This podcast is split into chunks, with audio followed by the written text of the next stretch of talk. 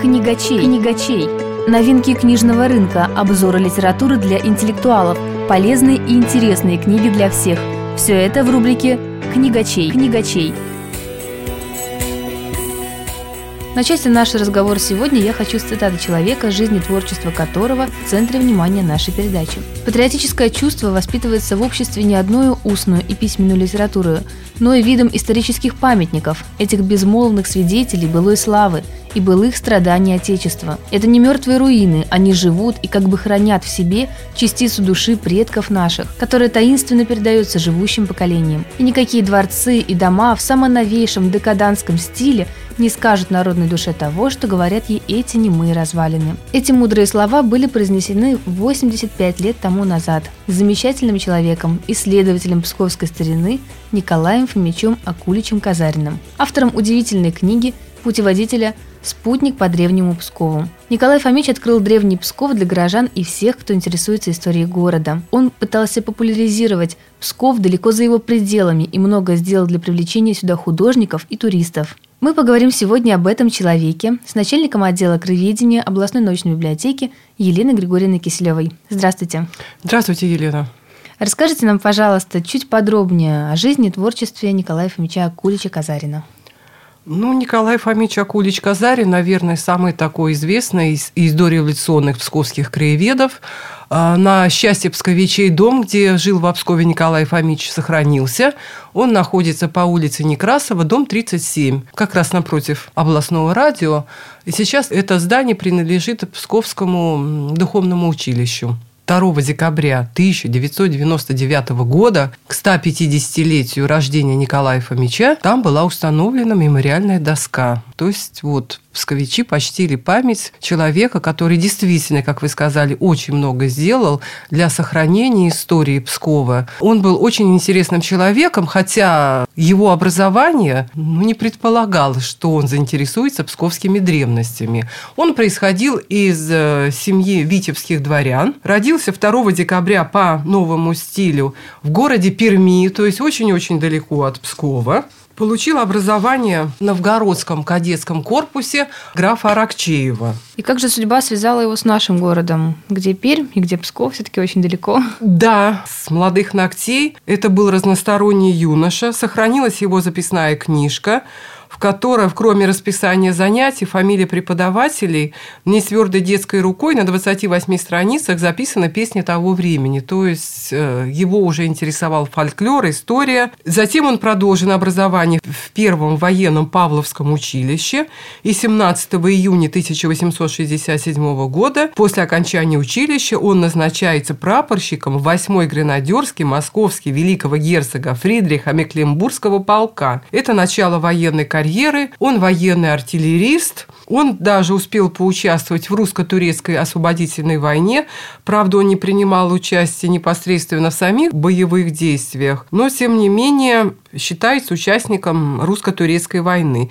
Затем его переводят в город Королевец Черниговской губернии, и в 1880 году его командируют в Петербург для того, чтобы он продолжил образование в военно-юридической академии, то есть он был военным юристом. Через четыре года он заканчивает с отличием полный курс военно-юридической академии, и его оставляют сначала в Петербурге. В 1890 году он получает звание полковника, и в 1991 году он совершает вместе с своей супругой Еленой Степановной Космовской путешествие по Италии, любуется древностями Италии, и потом, когда вот он приезжает в Псков, это тоже ему помогает э, сравнивать памятники вот Западной Европы и памятники псковской древности. Во время пребывания он описывает путешествия в Венеции, Болонии, Флоренции, Риме. Он был награжден за время службы орденами Станислава II и III степени, Святой Анны II и III степени и бронзовой медалью в память войны 1877-78 года. Затем его служба э, проходит в Финляндии,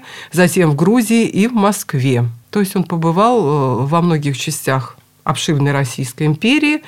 И, выйдя в отставку в 1906 году, он приезжает в Псков. Сразу же включается в деятельность Псковского археологического общества. Вот как об этом вспоминает член ПАО Янсен.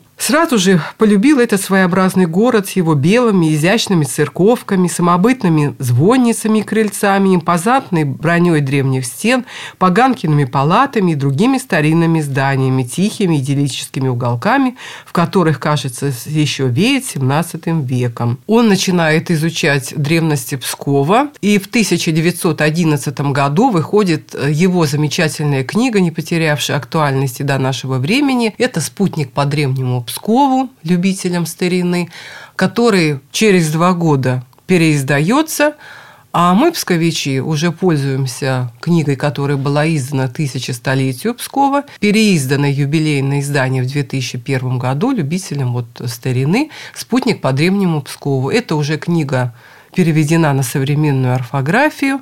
Фотографии там того времени. К сожалению, было мало времени, чтобы сделать такие хорошие сноски, хорошие комментарии. Сами понимаете, за сто лет уже много что изменилось в Обскове, и то, о чем пишет Николай Фомич Акулич Казарин, до нашего времени, к величайшему сожалению, уже не сохранилось. И о многих вещах, вот описание церквей очень подробное, и внешнее описание, и внутреннее описание церквей только говорит о том, какое мы вот потеряли за 20 век. Но нет ни одного исследователя псковской истории, будь то историк, краевед, или студент, или школьник, который пишет реферат, который бы прошел мимо книги Николая Фомича. То есть она актуальна и сегодня? Она актуальна и сегодня. И многие вещи мы узнаем только из книги Николая Фомича. Вы знаете, вот, наверное, вот этот э, юридический военный педантизм помог ему вот в обмерах церкви, в описании. Все очень подробно, все очень точно. Там очень хороший справочный аппарат. То есть, даже если мы не знаем чего мы хотим, вот по этому справочному аппарату мы можем узнать, о каких церквях, о каких часовнях, о каких улицах, о каких памятниках писал Николай Фомич. Он вообще очень скрупулезно относился к своей работе, и вот в своих воспоминаниях, как он пишет, когда ему достался музей Псковского археологического общества, надо было все это разбирать, перебирать. Он с душевной болью пишет о том, что я нашел груды сваленных книг, груды сваленных картин. Это все мне надо было разбирать, это надо было мне все систематизировать. И вместе вот со своей женой Еленой Степановной Космовской они вот это все разбирали. Вот книга за книгой, книга за книгой. Так вот появляется его одно из замечательных тоже э, вещей. Это описание музея Псковского археологического общества. Еще вот хочу зачитать то о Николае Фомиче Акуличе Казарине. Вот такую вещь, то, что было девизом его жизни. Что любимое изречение его было «Всякое дело должно быть сделано наилучшим образом». Во сколько раз легче жилось бы человечеству, если бы каждый исполнял свое маленькое дело как можно добросовестнее, да? Замечательно. Вроде ничего такого героического в этих словах нет, но вот каждый день, каждый день, приходя вот в музей Псковского археологического общества, разбирая картины, разбирая свитки, разбирая вещи, вот Николай Фомич служил древнему и замечательному Пскову. И поэтому вот слова Николая Фомича «Наш пост незаметен, но он необходим и, пожалуй, отчасти даже почетен. Это пост часового, стоящего на страже нашей святой старины». То есть это вот, можно сказать, девизы современных краеведов. Но, к сожалению, после Октябрьской революции судьба Николая Фомича сложилась очень печально. Его несколько раз э, арестовывает чрезвычайная комиссия, отпускают – и, наверное, это послужило к тому, что в 2019 году он уезжает в соседнюю уже независимую Эстонию.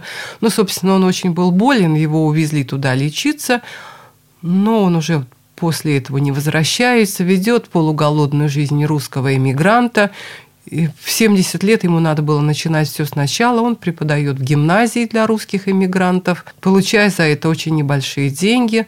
Он не принимает эстонское гражданство, он остается апатридом. И 26 апреля 1923 года в захолустном эстонском городишке Оберпалине на 74-м году жизни Николай Фомич вот уходит из жизни.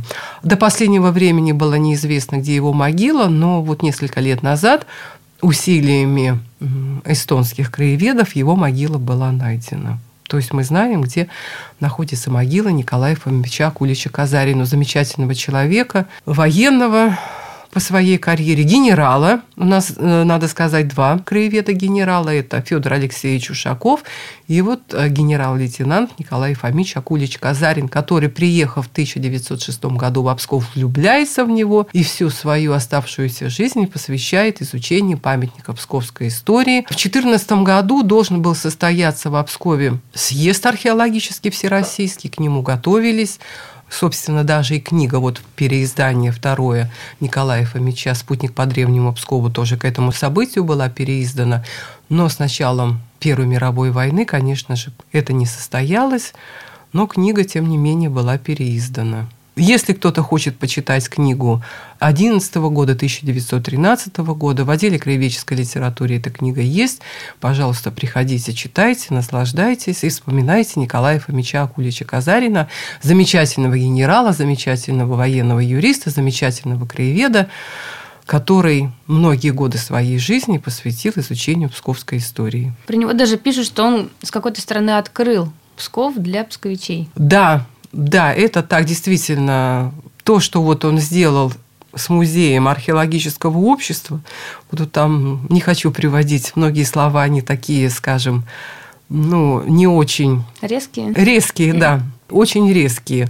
Не хотелось бы, так сказать, ложку дегтя смешивать в нас теперешний рассказ, но... Но это было. Это было, тем угу. не менее было. И благодаря вот то, что Николай Фомич разобрал музей, и вот он пишет, что уже после того, как музей открылся, в выходные дни по 200 человек приходило и псковичей, и гимназистов, и туристов, которые действительно живо интересовались историей Пскова. Но нам вот всегда кажется, что вот в старые времена вот так все было прекрасно, так интересовались историей своей. Были замечательные краеведы, но тогда они не назывались краеведами, тогда они называли себя археологами, историками, но тоже все было не так блестяще. Кстати, существует такая вот э, легенда о Николае Фомиче, что когда Псков был занят войсками немецкого кайзера, и они хотели уничтожить Кремль, Николай Фомич одел свою генеральскую шинель на малиновой подкладке, пошел к коменданту немецкому Келлеру и сказал, что они не имеют права разрушать Псковский Кремль, и Келлер прислушался к словам Николая Фомича,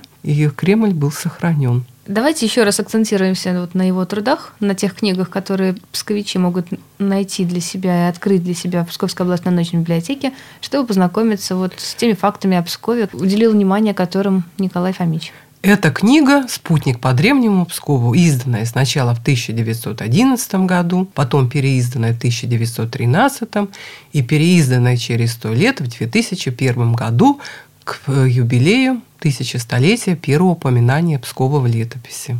Спасибо большое, Елена Григорьевна. Напомню, гостем нашей студии была сегодня начальник отдела краеведения Псковской областной научной библиотеки Елена Григорьевна Киселева. Мы говорили о жизни, творчестве и трудах Николая Фомича Акулич-Казарина. Вы слушали передачу «Книгачей». Ее подготовили Ксения Удалова, Инна Мелкова, Татьяна Потоцкая. С вами была Елена Яковлева.